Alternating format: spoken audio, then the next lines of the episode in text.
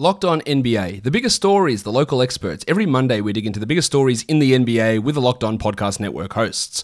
Today we'll stop in Dallas to speak with Nick Angstadt of Locked On Mavericks about the struggles Dallas is having this season.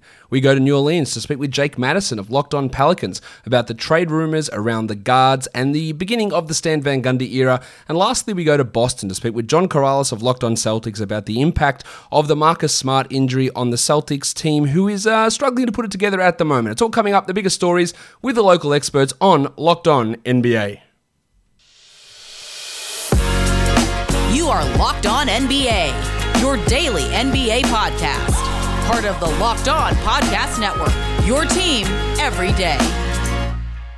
Welcome back to another week of Locked On NBA. I am your Monday host, Josh Lloyd. I'm also the host of the Locked On Fantasy Basketball podcast, and I'm the lead analyst at basketballmonster.com and at Yahoo Sports Australia.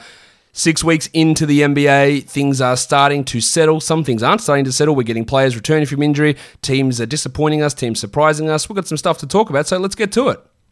Now I'm joined by one of the hosts of the Locked On Mavericks podcast. Nick Angstadt is here with me. Nick, why do the Mavs suck? and they do, Josh Lloyd. Oh man, they do right now. Uh, well, they suck because they've lost five games in a row, and because there's it's just every single thing that could go wrong for this Mavericks team has gone wrong so far, right? So for the last you know couple weeks, we've been saying, well, let's just wait till everybody comes back, wait till everybody gets in the lineup. They were missing Porzingis for nine games start the season. They missed Dorian Finney-Smith and Josh Richardson, probably two of their best defenders on the team and two starters. They were missing them for about three weeks. Maxi Kleber is out, and he's still going to be out. He's actually going to play Monday, we we think. So when you're listening to this on Monday, he should be playing tonight. But they were missing Maxi, still missing him. Dwight Powell was out as well. And so they're just missing all these different guys. Luka missed a game. Tim Hardaway Jr. missed a game. Uh, Jalen Brunson was out for a little bit. And it was just all these guys have just been out due to COVID and due to just random injuries and rest and all that. And so they're missing all those guys. Well, now they have them back and they just get absolutely destroyed by the Jazz twice in a row. And it didn't, and without Donovan Mitchell. And it just didn't even look like they made any big adjustments or anything like that. And so uh, it was one of the lowest points of this franchise, I think, of the last couple years since they got Luka, because it seems like they've been on this rise, right? You get Luka, then the first year's kind of rough. Then they trade for Porzingis at the end of the year. It's like, oh man, it's so exciting. Next year, they're better than most people expected. I think they get to the, the playoffs. They take the next or the uh, the Clippers the six games, and then all of a sudden you're like, oh, they're going to take another step this year. And so now they have a losing record. They lose those two games in order to Utah. After the game, Luka Doncic's comments. We had him all over Locked On Mavs over the weekend. Luka's comments about it being terrible, and he's never felt this way, and he, you know, it's all about effort, and he thinks that they can get better, but there's just something wrong with this team. It was a real low point for the for the team. Um, just looking at the way that they're playing, they're getting absolutely destroyed. Teams killing them from three, teams beating them to rebounds. A lot of it, like Luka's said, was just effort. And so there's a lot of factors going into this for sure. They're finally, hopefully, on Monday going to be playing with their full team for the first time this season. So I think it should start getting back on track. Uh, they may need to make a move, though. The three point shooting is the worst in the NBA, they're 30th in the league. And so they might need to make some kind of move, but it, I mean, it, it is what it is. They kind of just have to play out of it at this point. At the start of the season, they were thought maybe they could push to the top four. Luka was the MVP favorite. He has been good. I wouldn't say that he's necessarily taken his game to significant levels above where he was last year. Do you think that's fair? Yeah, I think that he's the whole team really in, in, in different aspects has taken a step forward in some ways and taken a couple steps back in other areas, right? Like Luka his three point shooting has been really bad to start the season and worse than last year, even. And so he's taken a step back in that. And he's even admitted it. He needs to make better decisions and, and things like that clutch offense is still as bad as it was last year. Maybe not as bad as it was last year, but Luka has added this mid-range game to his, you know, to his game. And these these mid-range shots, these little turnaround pull-up jumpers, they're a little Dirk-esque in some of these cases. And so he's added that to his game. So that's like the step forward he took. And his defense was pretty good to start the season too. It's been, you know, the effort hasn't been there as of late, but he's been a pretty decent defender this year. Almost dare I say, almost average to a slightly above average defense for, for Luka. And so he's taken steps forward in those areas. Passing has been incredible. Guys aren't aren't hitting shots, so his assist numbers don't really reflect that. But he's taken a couple steps forward in those areas, taken back in the you know scoring at the rim has been down a little bit. His his three point shooting is definitely down, and uh, yeah, so those are kind of the areas where it seems like it's it's it's about where it was last year, right? I don't, I don't think that, and the team's not good, so you're not gonna you're not gonna put him up at the top of MVP standings right now based on how the team's playing. Answer me this, and maybe this is just for my own personal um, you know curiosity, but your Porzingis comes back and plays big minutes straight away plays in a back to back immediately. 32 minutes, 33 minutes in the back to back. And you go, that's weird. Like, we're four games in. He's playing his usual minute load straight away. He's playing in a back to back, which honestly I didn't think would happen until March, maybe. I thought they'd be really cautious. Then the next two back to backs, he has to sit. Why do you think the change in the, I guess, in the medical um, procedure, not the procedure, the, the medical um, thought process on his uh, game here? Because to do it straight away, did they just make a mistake early on? Did they did they not like his recovery from it? Because to do it straight away and then go, well, now we're actually going to have to pull back and have to rest him, that's not encouraging to me. Yeah, th- this whole thing about Porzingis, his whole season has been confusing slash disappointing slash you know any other emotions you can have that are negative. Porzingis coming back from the, the meniscus you know injury he was ready to go by the beginning of the season, but the Mavericks wanted to take it really cautious. They held him out for a little bit longer. Porzingis kept pushing him and pushing him to say, "Hey, play me. I'm ready. Like I can play right now if you guys want me to play." And he was like, "I'll I'll respect what coaches say, but he's pushing to play." Carlisle was saying it every day. Porzingis thinks he can play right now. He's pushing to play, but we're going to hold him out a little bit longer. So I think what the Mavericks thought, and this is just me speculating, is that they were going to hold him out longer than they needed to to give him enough rest and enough like recovery time in order that he could come back and play minutes right away.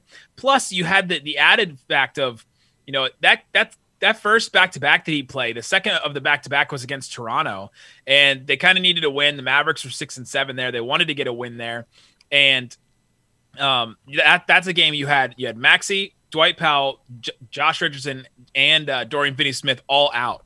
And so they're missing a bunch of guys. They needed, you know, they needed bodies, and they're excited to have Porzingis back. They had held him out enough, and so they're like, well, let's see if we can get away from it. And he had a decent game, played about, you know, played over 30 minutes in that game, and then he he started just not. He, he wasn't. He hasn't been playing the same level of of that we saw at the end of last year and even into the playoffs. He just he's shying away from contact. His defense is just not there. His timing's really off. His three point shooting's been terrible to start the year. And so I wonder if they also saw some of that and was like, oh, he may not be as ready as we thought. That's my guess on this, but it is very weird to look at it, especially from the outside and say, well, this guy came back from surgery and they play him in that first back to back and then they sit him for the next two back to backs.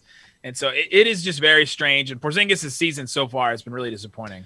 Last question for you here, Nick. Um, Josh Richardson for Seth Curry was a trade in the offseason. Do you reckon the Mavs might want to have that one back? It was a trade. That, that definitely was a trade. I, I think that there's you know, so I, I said on Locked On Mavs yesterday, if you look at the raw numbers, just you look at what the Mavericks averaged, you know, just straight up, you know, makes and attempts and percentage from from last year and this year. If you just compare those two numbers and you literally all you do is you add Seth Curry's three point numbers from last season to the numbers from this year, it's that they are shooting just as well as they did last year. All the all the numbers basically add up. Like Curry is the what he made two and a half last year and shot about five per game. The Mavericks sh- are shooting five less threes a game this year than they did last year. They're making about two and a half less, and the percentage is you know way down. The Mavericks were tenth in the NBA in three point shooting last year. They're thirtieth in the NBA in three point shooting this year. So you just look at those numbers, yeah, I mean, they might just miss the one guy just so much. And I, the way I, I, put it though is the Mavericks have had regression and and some guys like like Jalen Brunson and Trey Burke and especially Maxi Kleber, who he's been out, but they've really taken a step forward and their three point shooting's been awesome. Tim Hardaway Jr. also been shooting the ball really well, and other guys, Porzingis, Luka, Josh Richardson, uh, Dorian to you know, to a degree, definitely, you know, James Johnson. These guys have all taken steps back and have not been very good three point shooters. And so, if you had an elite guy like Curry to come in and cover up some of those deficiencies from the other guys, then yeah, maybe they're they're you know able to tread water and stay where they are with all these injuries and all these these guys out with COVID. But they don't have that, and so they're really exposed in that sense. I still think they're going to have some of these guys come back, and it's going to take a little bit. It'll may, may take may take a couple weeks for them to right the ship, but their defense was really really good to start the season when they had when they had Josh Richardson, Dorian Finney-Smith, and Maxi Kleber all together on the floor. If they can get all those guys back after a couple weeks and they can really like get their defense back to a top 10 level in the NBA, I think they're going to be just fine because they'll figure out the offense at some point. But the defense is what really was going to take this team to another level. So that that's just my take on it. Yes, they do miss Seth Curry. Yes, would it be great to have him with all these guys and shooting slumps, but I think for the long term, I think defensively they're going to be a lot better for it. Well, Nick, if everyone wants to hear your thoughts on the Mavs as the season continues, they can check you out over on Locked On Mavericks. Thanks for coming on Locked On NBA with me. Absolutely. This episode is brought to you by 1010. Now, you may have read about this in the New York Times, InStyle magazine, or Forbes, and we're excited to tell you about it. 1010 is an exclusive collection of 10 one of a kind engagement rings designed by 10 of the most distinctive designers working today. Using only diamonds responsibly sourced from Botswana, 10 design masters have each produced a uniquely beautiful commitment ring. They're available now exclusively at BlueNile.com, and when they're gone, they're gone. We all know that the diamond engagement ring is iconic. It's a timeless expression of the deepest commitment between two people, and with 1010, it's been beautifully re envisaged in the hands of 10 modern designers, working exclusively with sustainably sourced diamonds. If you're ready to mark a special commitment or looking for a unique and meaningful way to celebrate Valentine's Day, you're definitely going to want to check this out. Again, this exciting limited edition collection of diamond engagement rings is now available exclusively at BlueNile.com. We're already covering everything you need to know about the NBA, but what about the rest of sports? Now, the Locked On Podcast Network has you covered there as well with Locked On Today. It's hosted by the great Peter Bukowski, and it's all the sports news you need every morning in under 20 minutes. Subscribe to the Locked On Today podcast wherever you get podcasts. Now, I'm joined by the host of the Locked On Pelicans podcast, Jake Madison, is here with me. Jake, the Stan Van Gundy era in New Orleans probably hasn't got off to the start that uh, many were hoping and now there's you know lots of talk and whispers and rumors and heaps of stuff coming out about players who may or may not be moved, and it's focusing a little bit heavily on the guards: Eric Bledsoe, Lonzo Ball, JJ Redick, in particular. First of all, what do we make of the beginning of the Van Gundy era? Uh, certainly disappointing. I don't think there's any other way to say it. He was brought in to kind of get this team playing strong defense, be a little bit more of a, coach with structure, a bit of a more of a disciplinarian compared to what they had in Alvin Gentry. And they've just come out looking flat. The defense has been abysmal, whether it's guarding the three point line or even when teams do get inside and score at the rim, they're giving up one of the highest shooting percentages there. So, you know, I, I think maybe we should have seen this coming to some extent maybe not as bad as it's been when you don't have uh, you know an extended training camp when these guys are on the road for 14 days but really only able to spend time in their hotel room it's not really easy to build up cohesion and chemistry as a team and you're seeing that kind of be a big part of the problem and why they're bad on defense yeah, but I guess the thing is that every team's had those those concerns as well. No, not yeah. every team's had new coaches, but new coaches for teams hasn't always led to poor beginnings. There was some concern, I guess, when Van Gundy was hired, and maybe this wasn't yeah, well published, but it was a concern I had that maybe that what Stan does just isn't what is needed in the modern NBA. His last stint in Detroit wasn't great. And yeah, he was you know, a really good coach back when he coached in Miami and Orlando in particular. Um, but maybe the game just isn't quite where it needs to be for him. And I had some criticism of the Pelicans of not looking to a little bit more of a modern type of coach. Um, do you think some of those? Because and the other thing that he's done is that the criticism the Pelicans yeah played well and they played at one of the highest paces in the NBA last year. And now Jake, I believe they're if not the worst, they're probably like the slowest, if not bottom three, bottom five in pace, and really change the identity of that team, which is something Stan's always going to do. Um, do you think those criticisms that maybe his game or his coaching style is not as suited to what is needed in the modern NBA and that change to a from a fast-paced team to a slow team isn't what they needed with so many young guys out here? I, think I think all of those things are valid. To what degree, I'm not entirely sure. Right? You know, it's still early on in the year. We're we're 18 games in. I I don't know if it's right to be like, oh, it's a whole big failure just yet. You know, they're only four games under 500. It's not been abysmal just yet. But th- I think there's some degree of truth in what you're saying in terms of him being maybe not what NBA players need. It was interesting because Alvin Gentry was that really laid back, relaxed head coach, player friendly, didn't really put him through practices. And Brandon Ingram and Zion Williamson went to David Griffin after the season and said, We actually want kind of the opposite of that. We want a guy who's got more structure, who has more accountability in here, who's going to throw us through uh, long practices to try and get us to be the best that we are. So even if the game's passed him by to some degree, this is what the players, the two best players on the team wanted, and you probably have to give it to them at that point. So I don't, you know, it, even if you're right on that, it kind of is what it is because the players wanted, and maybe that's what you kind of needed in a situation like this. In terms of of the pace, I think there's some truth to that, but the Pelicans didn't exactly have a good offense last season, even when they were out and running. They were 17th last year, even though they were one of the fastest teams in the league. That started on the defensive side of the ball, right? They were trying to run even after their opponents made a shot. That's not efficient transition. And when you look at them on a per point uh, or per player per possession basis in terms of transition, they didn't actually rank highly in there. They just did it a lot. So, uh, you know, I think slowing it down shouldn't affect them offensively that much because of it, because they just weren't good in pace and good in transition last year. And they need to try and figure this out in the half court, which is probably why we're about to start talking trade rumors. Yeah, we are talking trade rumors because um, Shams Charania yeah, coming out and talking about Lonzo Ball and JJ Redick being available. The thought has always been that Eric Bledsoe uh, would be available after coming across in that Jrue Holiday deal, although his name hasn't really been mentioned that much recently. It's just sort of, it, bit of like you're putting two and two together to think, well, Bledsoe could be you know, on the move here at some point. How much credence do we give to these rumors? Uh, the JJ Redick one, I, I, think, makes a ton of sense because it didn't really. Um, I thought he'd be traded in the offseason, to be honest. It didn't really seem to make sense with where the team was going. You're bringing in other guards, you know, and and the fact that now he's apparently just can't shoot anymore obviously doesn't give credence to him being a key part of their spacing. Um, so yeah, out of those three guards that I've mentioned, who is do you think the most likely to be moved?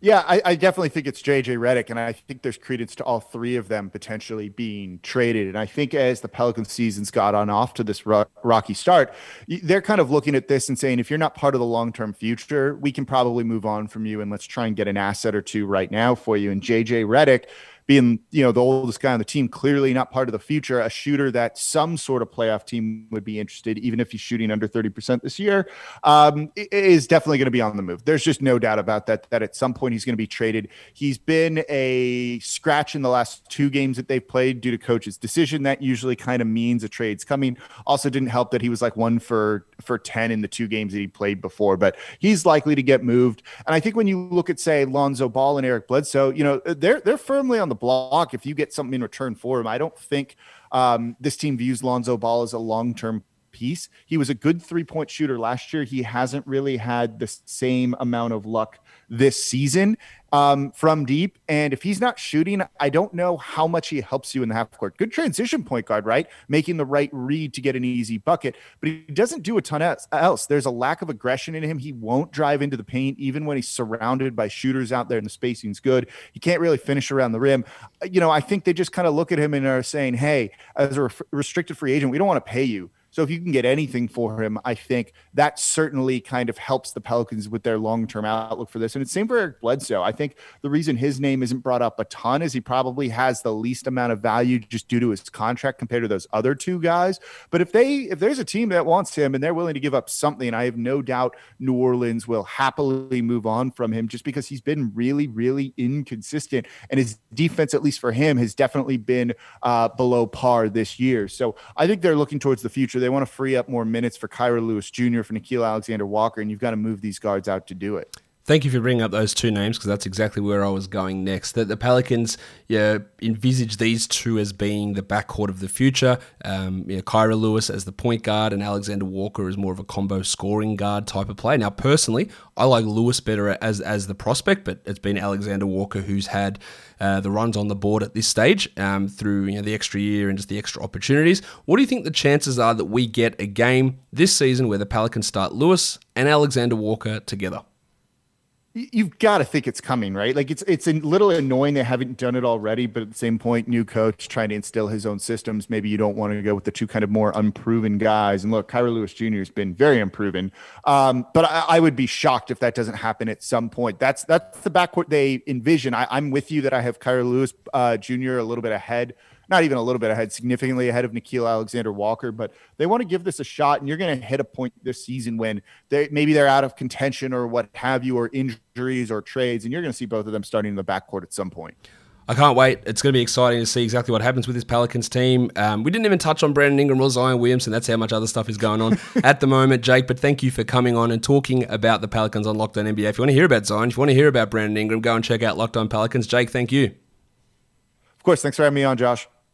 The Super Bowl is coming up. NBA games are happening every day. So if you want to put your sporting knowledge to the test, there's only one place that has you covered and one place that we trust betonline.ag. Sign up today for a free account at betonline.ag and use the promo code locked on, and you get a 50% welcome bonus.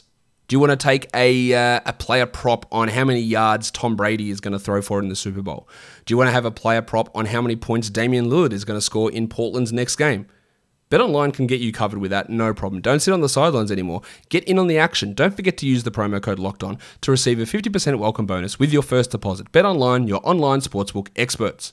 And Built Bar is back. The best tasting protein bar ever has returned straight into our lives with six new flavors caramel brownie, cookies and cream, cherry barcia, lemon almond cheesecake, carrot cake, apple almond crisp. And that joins the original roster of 12 flavors. Maybe some of those are going to have to get sent down to the G League. There is just so much talent on this Built Bar roster. The original flavors salted caramel, orange, coconut. They're covered in 100% chocolate, these bars, and they're soft and easy to chew. They are great if you're looking to lose or to maintain weight while also indulging in a delicious treat. Low calorie bars, low sugar, high protein, high fiber, great for a keto diet.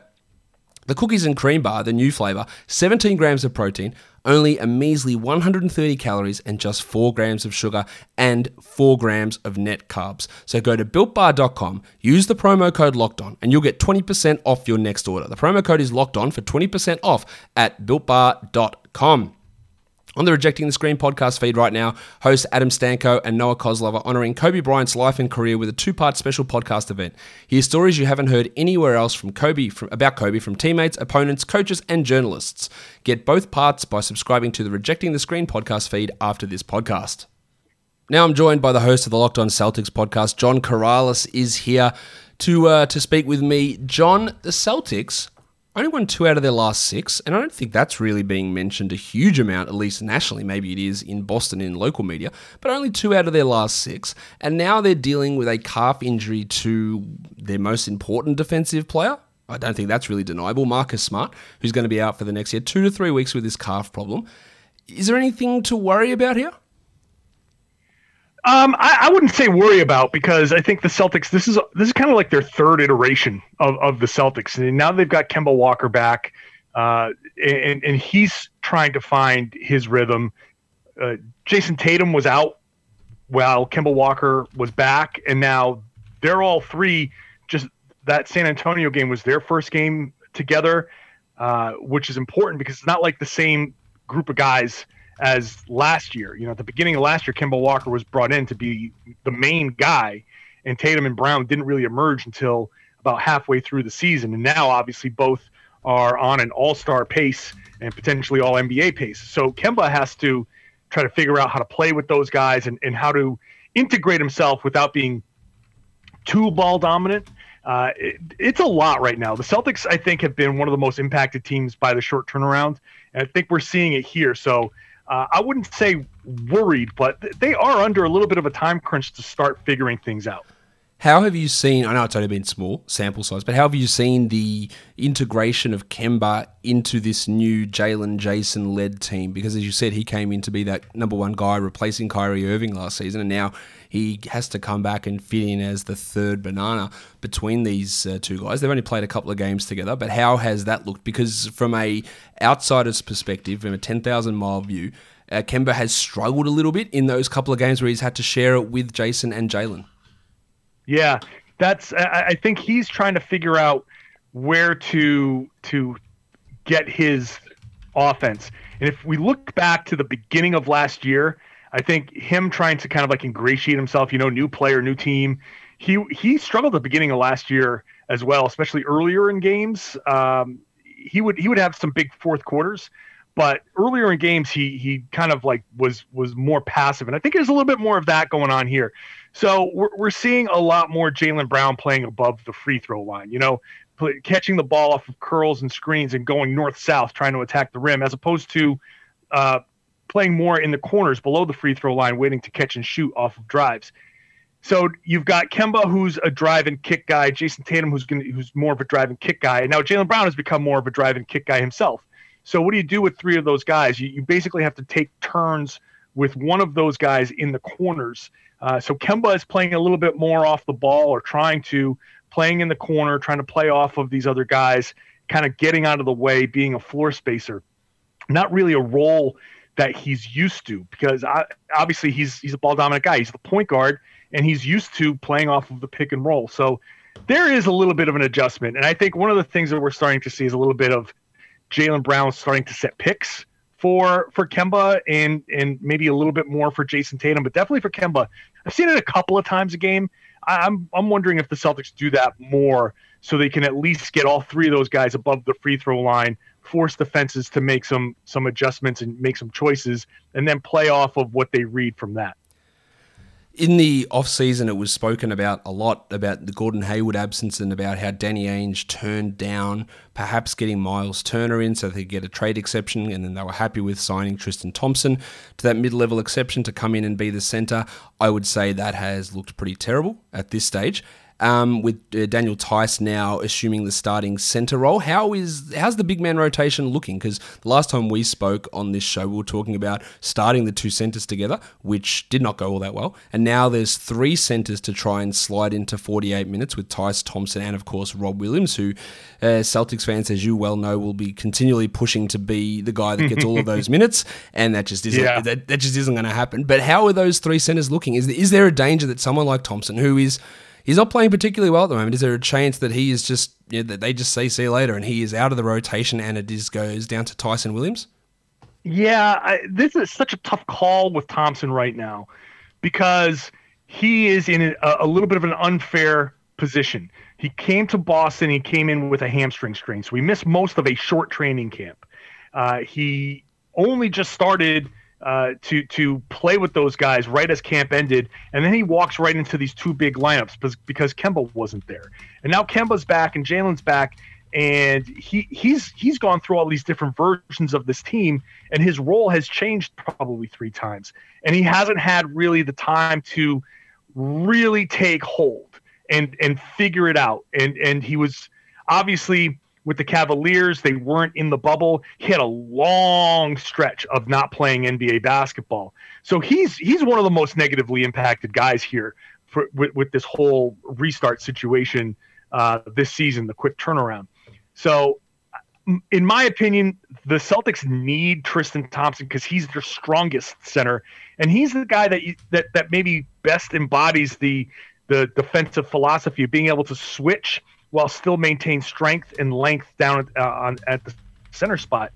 So they they owe it to him to give him minutes and have him try to figure it out.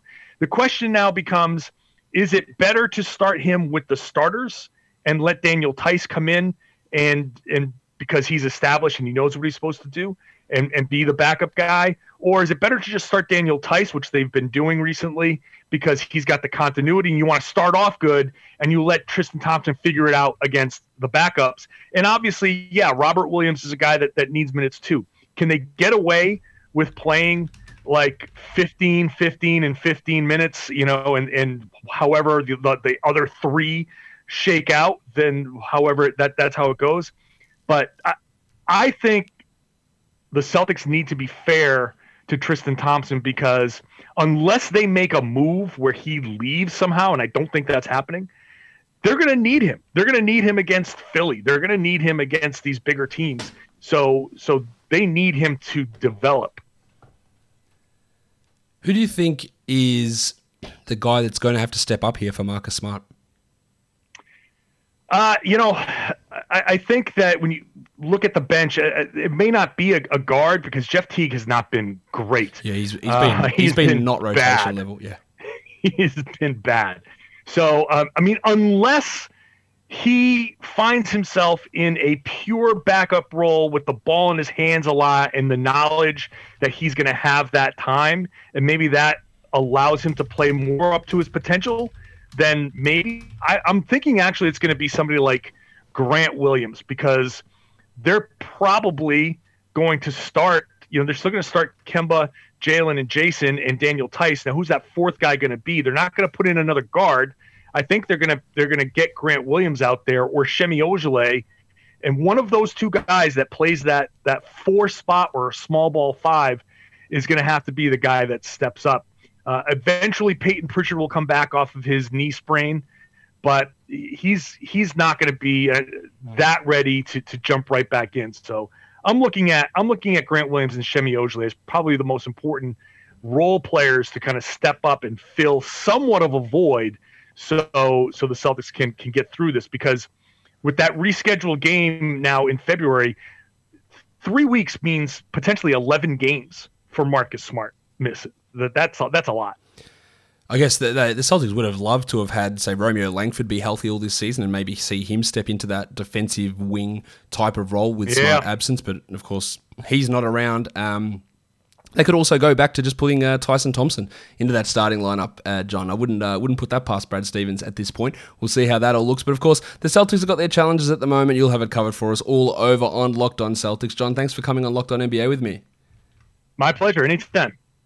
And that'll do it for another episode of Locked On NBA. Don't forget to subscribe on Apple Podcasts, Google Podcasts, Stitcher, and on Spotify. Leave us that five star review. Tell your friends. Share it on social media. Hey, follow me on Twitter as well at redrock underscore bball. Guys, we are done here. Thank you so much for listening, everyone. See ya.